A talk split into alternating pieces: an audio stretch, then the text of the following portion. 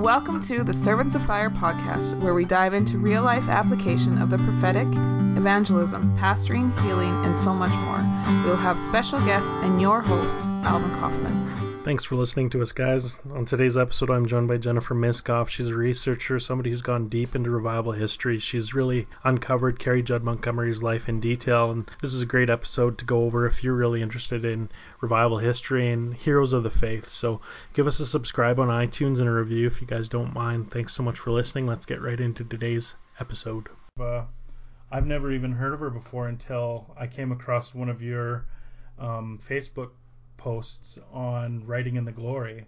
And it's something that I've been interested in is trying to to write. And then I saw some of your videos so I'm like well who who are you? So I started doing some research and then I came across Carrie Judd Montgomery. And oh.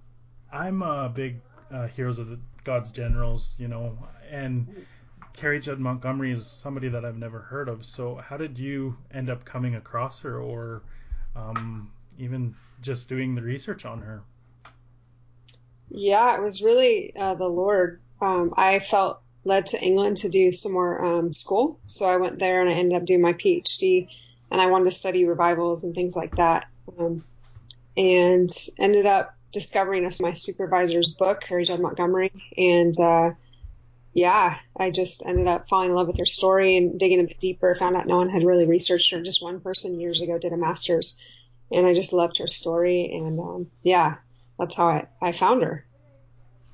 So, one question that I would have is why is it important to study revival history?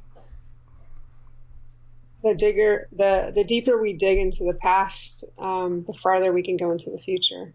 It's the power of the testimony. So if we want to do great things, we don't have to pave new paths. We just find the streams, the hidden streams of testimony of people that have gone before, we can go so much further in this day and age. My life's been changed by Carrie Judd Montgomery's life and legacy and, and her faith, studying her faith and stepping in her faith, standing on her faith. I've, I've been launched into a greater measure of my own destiny and confident to do life without it. Just give us a little background on Carrie Judd Montgomery, um, just her life and, and um, the time and age that she was born was even before Azusa. So maybe just kind of go into her background and, and just give us a little taste of what that what she looks like. Yep she was born, I believe, in 1858. Um, when she was around 20, um, well, she had she was walking to school as a as a teenager and she fell and injured herself pretty badly. Ended up in bed for two years. Should have died really. Um, her her body was like less than 100 pounds. Um, they tried all the medical care they could give her, but she was just really she was dying.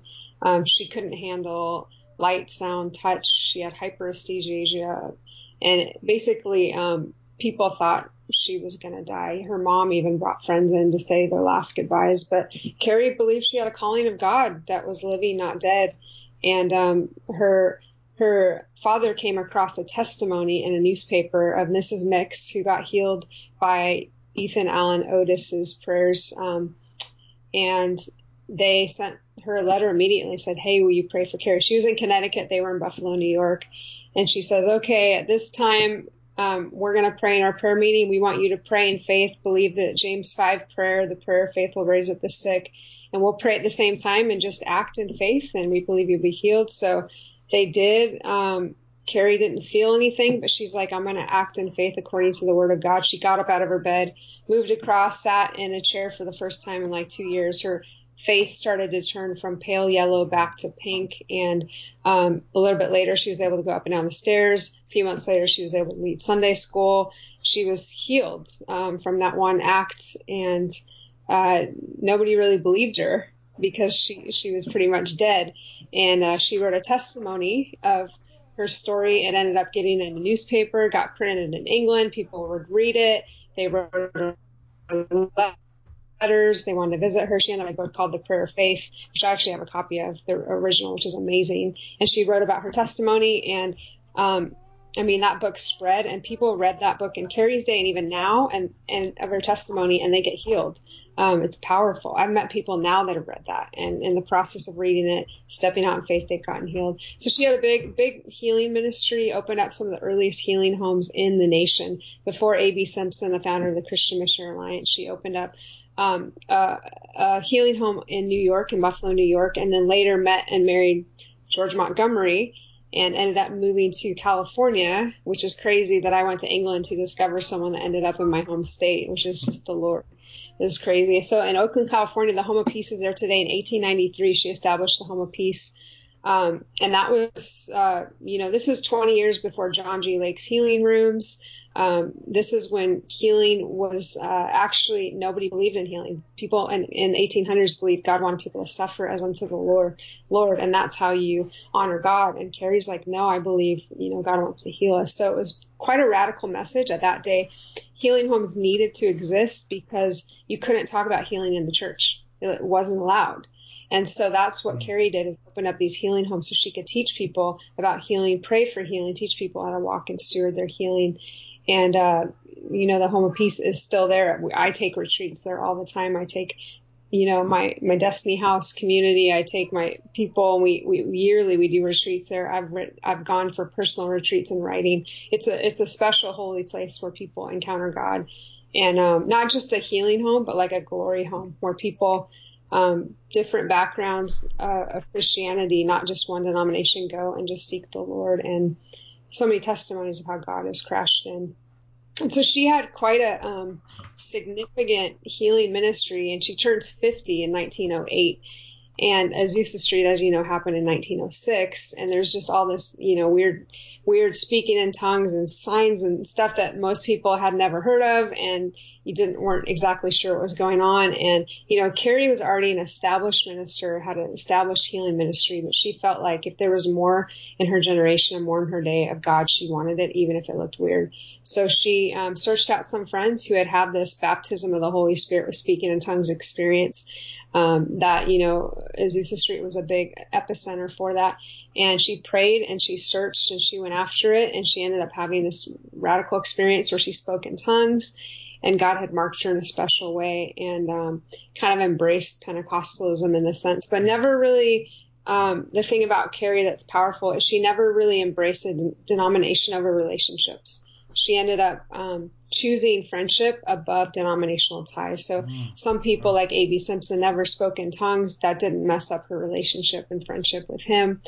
And, you know, from there, she ended up going to take this almost Pentecostal message around the world on a missionary trip and to people that came. And she led tons of um, significant apostolic leaders, not only to embrace the healing message, but also to have their baptism of the Holy Spirit, which impacted their whole ministry. So she's a hidden hero that no one's really heard about because she didn't need a platform. She wanted everyone to do this stuff and she just loved people humbly, but has a huge impact um, on what we've stepped into today. Huge for healing, like what we have in healing today. Um, she was a big part of, of that change and that shift for us. Hmm. Hmm. So, would you have, and you touched on it in what you explained too, that um, that faith healing wasn't even preached on or taught in the churches; it was looked down upon. But do you have any stories, maybe being that she was a woman, that she was um, looked down upon, or um, because I know when we look at the heroes of the faith, we kind of put it in our culture, but I mean their culture was way different. Do you have any um, moments or even even stories where where she was ridiculed or looked down upon by people in the church or, or anything like that? Um, she got kicked out of churches because she spoke about healing, which was radical. She spoke to African Americans, which was radical as well, and because she was a woman. So that did happen a few times. But one thing with Carrie, she never um, wrote or preached about being a woman in ministry. She just did what God had put in her heart and called mm. her to, and wherever the doors were open, she did it she never tried to create a theology of why women in ministry should be able to preach and minister. She just did what God had called her to do with the doors that got opened and um, just moved on if they were, were closed. So uh, Heidi Baker's the same way. Another female kind of healing evangelist in our day. I never heard her speak about women in ministry. She just does what she's called to do. And so, um, wow. Carrie, yeah, Carrie never spoke about it. She just was who she was. And A.B. Simpson is beautiful.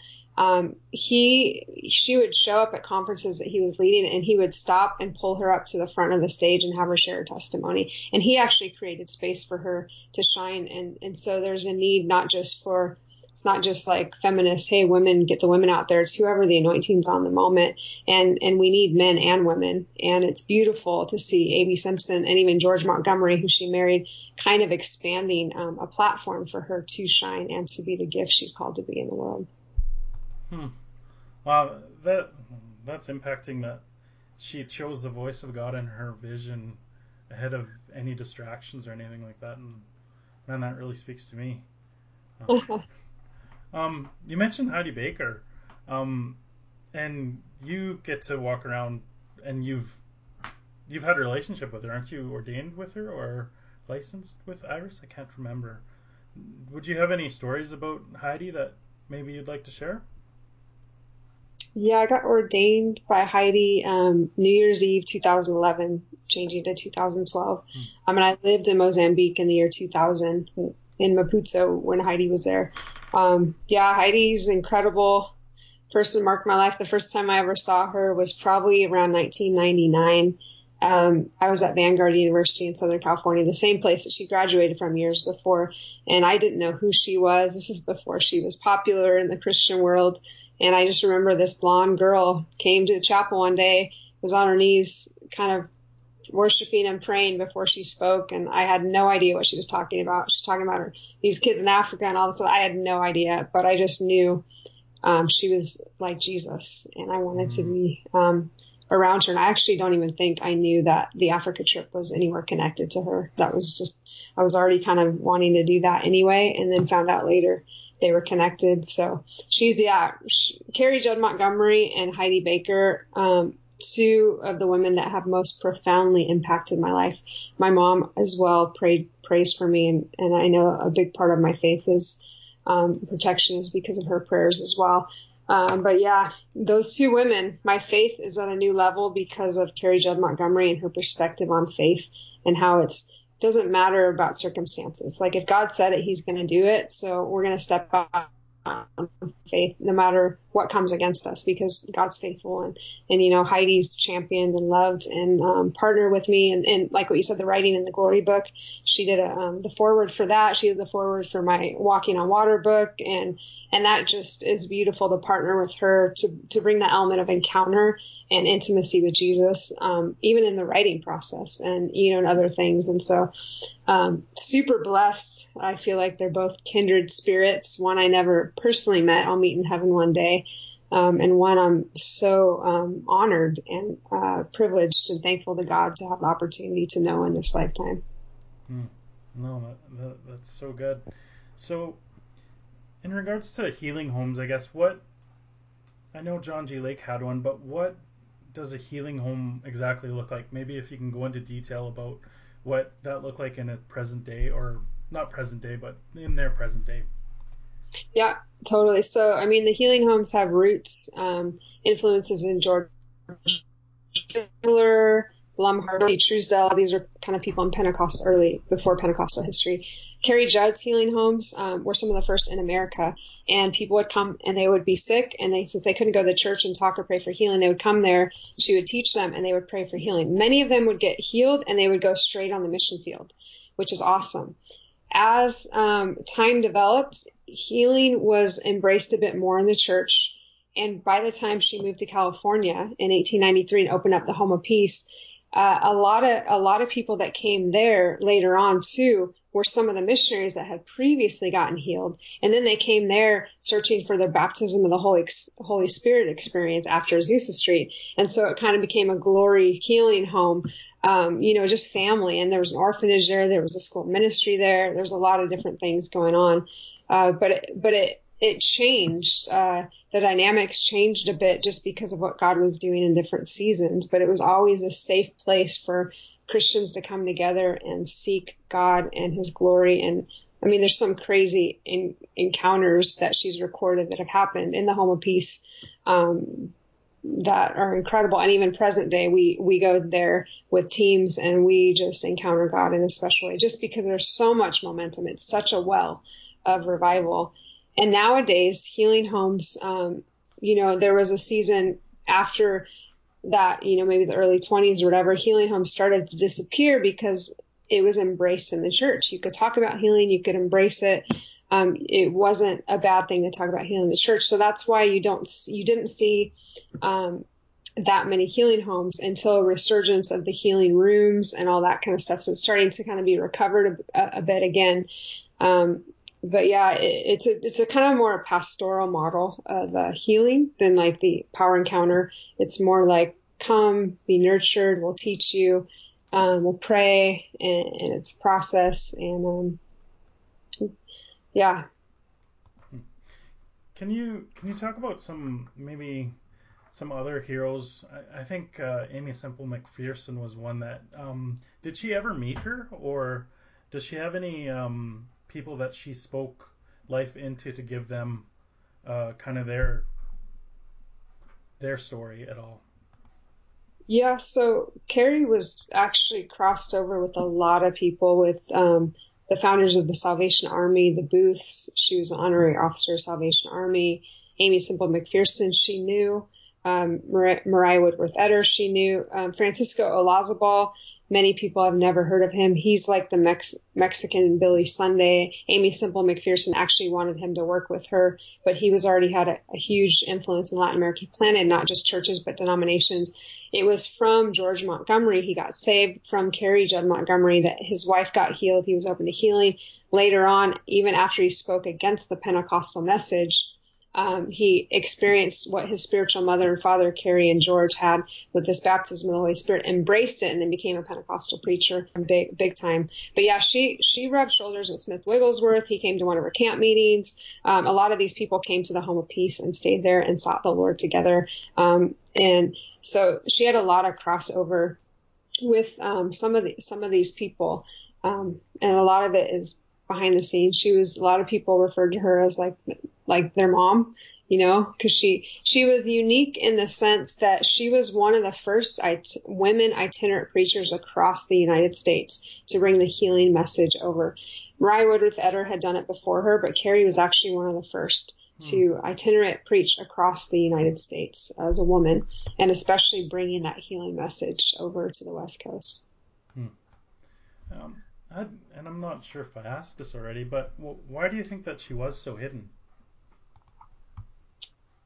I think um, Carrie's heart was uh, to empower the common person to step into healing, to do the work. Um, later on, it became more of a platform thing, like Kathryn Kuhlman, Aimee Semple McPherson. It was like the anointed preacher for the day. Carrie was like, we're all anointed. You know, everyone can do this stuff. John Wimber later on did the same thing, you know, um, and so I think the Lord hides people sometimes. Um, you know, and I think she was so far uh, behind the scenes. Her influence was so great, but she influenced through other people. So many, like AJ Tomlinson got introduced to healing. He was a Church of God, I believe. A lot of significant key apostolic leaders um, were influenced by Carrie and George, but they they didn't need the credit for it. She was probably an introvert. She was a writer. She just laid laid her life down um, low, you know, and served people. And her, I think her influence is great. And I think now, you know, I think sometimes the Lord hides people.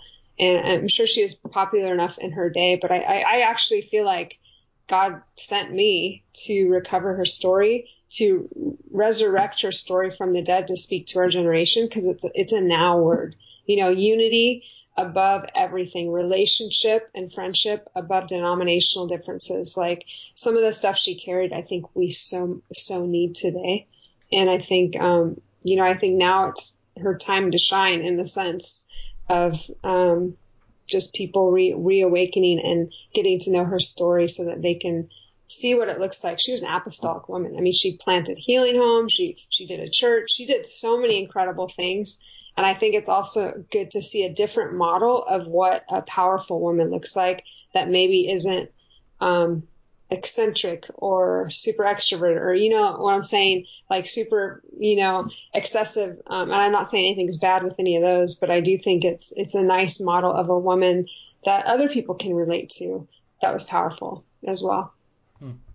Yeah, and even speaking to you and kind of looking into your story, like, and you've talked about the Destiny House, you have a lot of parallels with Carrie Judd Montgomery that you used her story and her testimony to kind of to push you into where you're at now.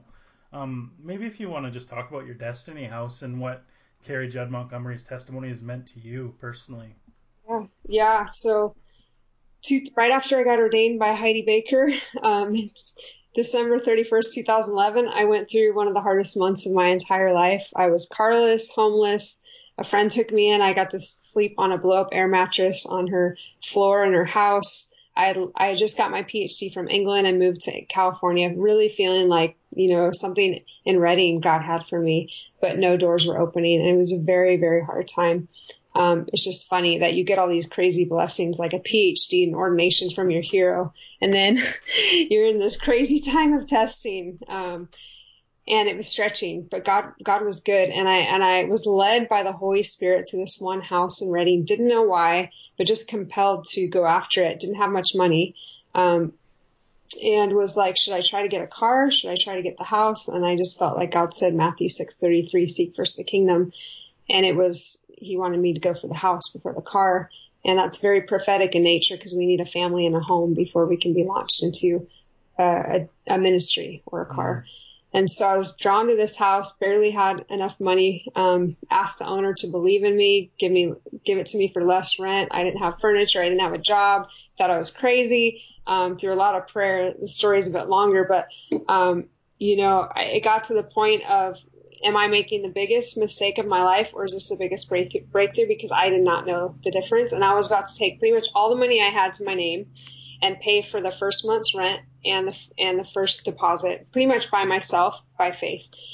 And at that time, I remembered Carrie Judd Montgomery and her first, um, you know, the first time she stepped out to do a healing home in Buffalo. She only had money for the first few months' rent, but she believed in Philippians 1 6, what God initiates, He's going to complete. And she stepped out in faith mm-hmm. from that one decision as like a 23 year old. Her healing home exists beyond her lifetime, even today. And I'm like, if she can do it, then I can do it. So I took all the money I had, I gave it to him, and I trusted the Lord that he would provide. And we just had our six year anniversary this last week. And literally, we got the downstairs, then we got the upstairs two years later. We have now 16, it's three floors, 16 people, all intentionally living in community. Um, we've seen miracles, signs, and wonders actually happen at the house. People have found family and um, really pulling from Carrie Judd's testimony and legacy um, for that breakthrough, it it was really um, important for me at that time and significant for that just push of courage and strength um, against all odds because the story is pretty crazy. Um, if if I go into detail, it was pretty intense, but it's so worth it. And now we have a hundred year vision that's influenced by the Moravians in Germany and their hundred year vision for prayer. We have a hundred year vision for worship. So we worship every Friday in the context of family. And we also have a family meal Monday nights. Um, we pray and fast. We have a guy's house next door now. So that's five guys. We have a brother house with 11 guys. We got an alumni house and we got a, a type house. We got a house in the Philippines. So we have big dreams to release, um, this model around the world and plant like 5,000 worshiping communities just around the presence of God um, and family. And Carrie was a big part of influencing that. I wouldn't call them healing homes per se. People get healed, but they're more like glory homes, encounter homes, um, just where family comes together with one thing and let's just worship Jesus together. And that really was the heart of Carrie. I mean, if you go to the home of peace, you'll realize, you know, it was more than just a healing home. It was actually, they just wanted more of God at any cost. And um, you can feel that um, when you read her writings, you can feel that as I studied her life and read her things, um, you could feel that in that home. So very, uh, it, Home Peace has definitely influenced uh, Destiny House. We're, we're modeled in part after that. Heidi Baker's influ- influence, John Wimber, um, Iris Ministries, you know, a lot of different streams kind of coming together. Hmm. No, that's good. That's good. So, ha- since writing the book, even or even kind of, um, I think you you said um, resurrecting her from the dead. Has there been other people or other even leaders of movements contacted you about Carrie Judd, or have you received any feedback on kind of the research that you've done on her that has really impacted people? Um, not many people were interested initially when I was doing uh, my research, but one really beautiful blessing is Bill Johnson, the pastor at, at, mm. at Bethel Church in Redding, who you know of. Um, he, I, I, the Lord opened up doors for me to to work on a book with him called Defining Moments, and he let me put a whole chapter of Carrie Judd in his book, which is huge, huge, huge and uh, BSSM let me share in, in front of first year class, in front of the thousand students, all about Carrie Judd's story. And um, and since then, the Home of Peace used to be in the red, barely anyone visited. Now, tons of people go. They're in the black. They're doing so much better. So I, I really feel like the Bethel community and the BSSM community, the Bethel School Supernatural Ministry, um, because Defining Moments is, is one of the books that they have to read now um, I feel like they've really embraced her story and um, it's impacted many people. And, you know, that was largely in part of Bill Johnson being gracious enough to let me put a chapter in his book on Carrie and, ex- and just get her exposed even more. So, um, yeah, I, you know, there's like, um, I think in, in the Pentecostal, uh, academic society, uh, SPS, Society of Pentecostal Studies, which I was like a, I was actually an officer at one point for the history interest group, and um, they love Carrie Judd. Everybody loves her, and they love me because I recovered her story. So all the academics in Pentecostal theology and history, they know about Carrie. They love Carrie. They love that I did work on her. Um, so there's tons of uh, favor there. I think more in the secular mainstream, she's still kind of getting more known. Um, but there's been like Christian Missionary Alliance has posted an article. The Pentecostal Heritage magazine did a front front cover um, article on her that I they had me write. So there's um, been some some streams that have kind of embraced her story, but hopefully she'll get more exposed to other people as well. Yeah, I think I think she needs needs to be because and you said it like she's one that started and and finished well and mm-hmm. and we can't say a lot of that for the other God's generals that even came after her. Many of them had their faults and and things that they um, they fell to. Um, so with with you saying that, what do you think that Carrie Judd does offer this next generation, or do you have any vision or or things that the Lord has spoken to you, saying like this is what I'm going to do with Carrie Judd's testimony in this generation? One of the things I love um, about Carrie is that she was hungry. You know, she got healed. She could have stopped at that. But then when she was 50, already an established minister, she was still hungry for all that God had, even if it looked different or weird. And even after that experience, she was hungry for more. I mean, it's, it's amazing. And, and so to be hungry in every single stage and age of life is something that is very inspiring. She just did not let up. No matter what experiences or encounters she had, she wanted more of God each day. And that is compelling. That is inspiring um, to me. The other thing I think is crucial and key for this generation that she had is she held to relationships more than she did to um, denominational differences or beliefs. Um, mm. People believe in Jesus, believe in the Bible. She was going to embrace them. She wasn't going to argue over you speak in tongues, you don't, all these things. She was just going to love people um, and and seek unity and love uh, above just minor dogmatic details. So I think that's actually really important as well. And yeah, she just she just was a someone that loved to be in the presence of God, um, and loved to cultivate the presence and loved to just sit and be still in His presence and give that away. And yeah, freely she she received, freely she gave. The power of the testimony too, I think, is a is a big contribution that she's given us all. Um, and how she stewarded the testimony and how even today her the way that she stewarded her healing testimony is still releasing healing. I've met people that have been healed from from reading her testimony even today. So yeah, I, I, for women in ministry, you know, for apostolic women in ministry, um, there's a lot that we can learn from from her life even today. Hmm. Yeah, I, I, think one phrase that comes to mind is nameless and faceless. Um, you know, and, and you kind of mentioned that in her story that um, she would be the the one that's kind of behind the scenes pushing other people ahead of her.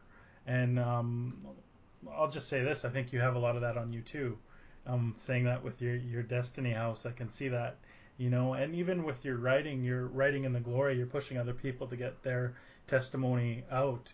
Um, so, how impactful, um, say in 10 or 15 years, do you want to see what you've done um, accomplish in, say, 10 or 15 years with her story? Um, I hope by 10 or 15 years she becomes commonly known in church circles. Hopefully, um, her story is revealed and exposed, and hopefully, it inspires other people to study to go even deeper, you know, I did a PhD on her. There was one person, Dan Albright, that did a master's on her like 20 years before. But as far as I know, there's no one else. Um, Kimberly Alexander's done some research, but none as in depth specifically on her. It would be nice to inspire other people to look at different aspects of her faith. I just focused on her healing and her her pneumatology, which is Holy Spirit stuff. But there's so many different aspects of who she was that would be fascinating. Um, I would love to see more healing home, glory homes planted. And, you know, I think Destiny House is, is influenced strongly by Carrie Judd. And so I think through Destiny House and planting more houses around the world, her legacy will will be extended um, to the nations. Really, um, is what we want. And so she's part of that DNA, part of that foundation and framework. But yeah, I think um, I would love for her to be known so God gets more glory. People are unified, more more apostolic. I feel like too her story is key for pioneering apostolic women. Um, I feel like anybody that feels like they have that sort of calling on their life, there will be keys to their destiny in Carrie Judd's story. And so I, I feel like um, it'll raise up a lot of pioneering apostolic women to do what they're called to do, start movements, start whatever it is they're called to do, and they'll be able to learn from her. Um, yeah, I mean, every time I share her story, people either get healed or, or get baptized in the Holy Spirit. I mean, I don't think there's been one meeting where I've shared her story and one of those two things didn't happen. Like it just happens every time because it's God's work in her life and sharing what God has done. It, it just releases, uh, it's a spirit testimony is a spirit of prophecy and it just releases it again. So, I mean, I, I was at Vanguard University, um, do, at a post grad class. I was invited to teach and this one girl co- comes in, has like her neck hurts. She almost didn't even come to class. I start teaching about Carrie Judd. She gets healed in class, buys my book, Life on Wings, about Carrie Judd's testimony. Doesn't have time to read it, gives it to her friend who's been in and out of the hospital on a breathing respiratory machine for years. She reads the testimony, Carrie Judd gets healed. You know, so I, I've gotten tons of um, testimonies already from people who've been healed. Her Life on Wings prayer has inspired people to step into their destiny. Um, I mean, just, yeah, it's, it's just fun to um, see what more God wants to do as her story gets released. How many more people will get healed, launched into their destiny. Um, apostolic pioneering women launched and raised up. Hmm.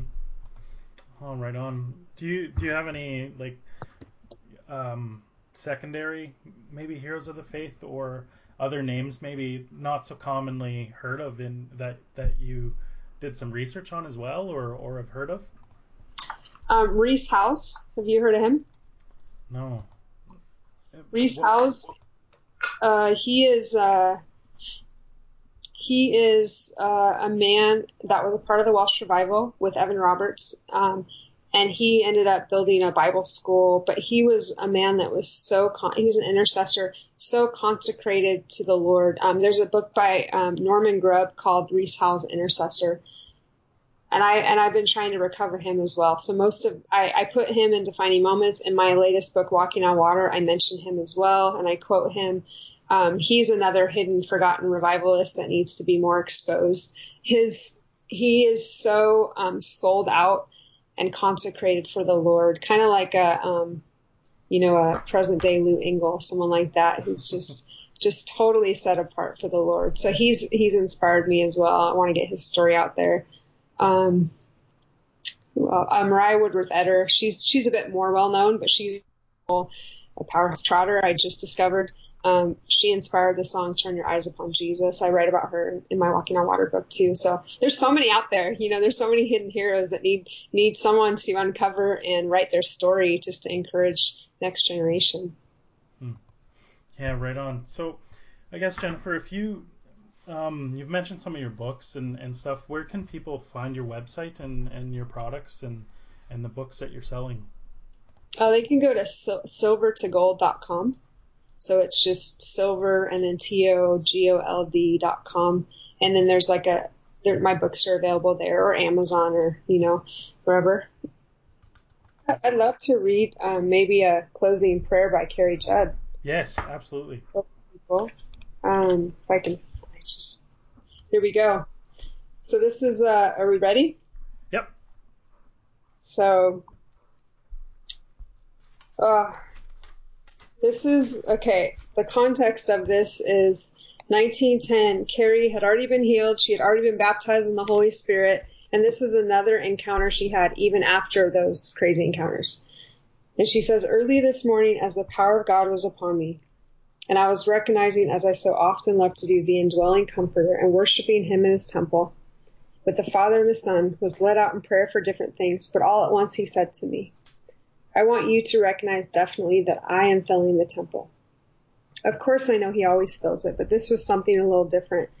And he wanted the recognition that every part of spirit, soul, and body was pervaded with his presence. And that meant, as he revealed to me his meaning, that I should drop even prayer for the time and be occupied with the presence of his glory. And I said, O God, the Holy Ghost, thou art filling thy temple. And immediately, just as though a little vial of attar of roses had been broken in this room, and every part of it would soon be filled with the perfume. So the presence of his glory sensibly pervaded every part of my being, and even love and prayer were lost in worship. Mm. Now, who is going to trust God for the winged life? You can crawl instead if you wish. God will even bless you if you crawl. He will do the best he can for you. But oh, how much better to avail ourselves of our wonderful privileges in Christ and to mount up with wings as eagles, to run and not be weary, to walk and not faint. Oh, beloved friends, there is a life on wings. I feel the streams of his life fill me and permeate my mortal frame from my head to my feet until no words are adequate to describe it. I can only make a few bungling attempts to tell you what it is like and ask the Lord to reveal to you the rest. May he reveal to you your inheritance in Christ Jesus so that you will press on and get all that he has for you. Amen. Thank you, Carrie Judd. Wow. Thank you very much for coming on today. It's been a real pleasure. Um, thanks for having me. And thanks for uh, helping redig this uh, well and recover this this hidden revivalist.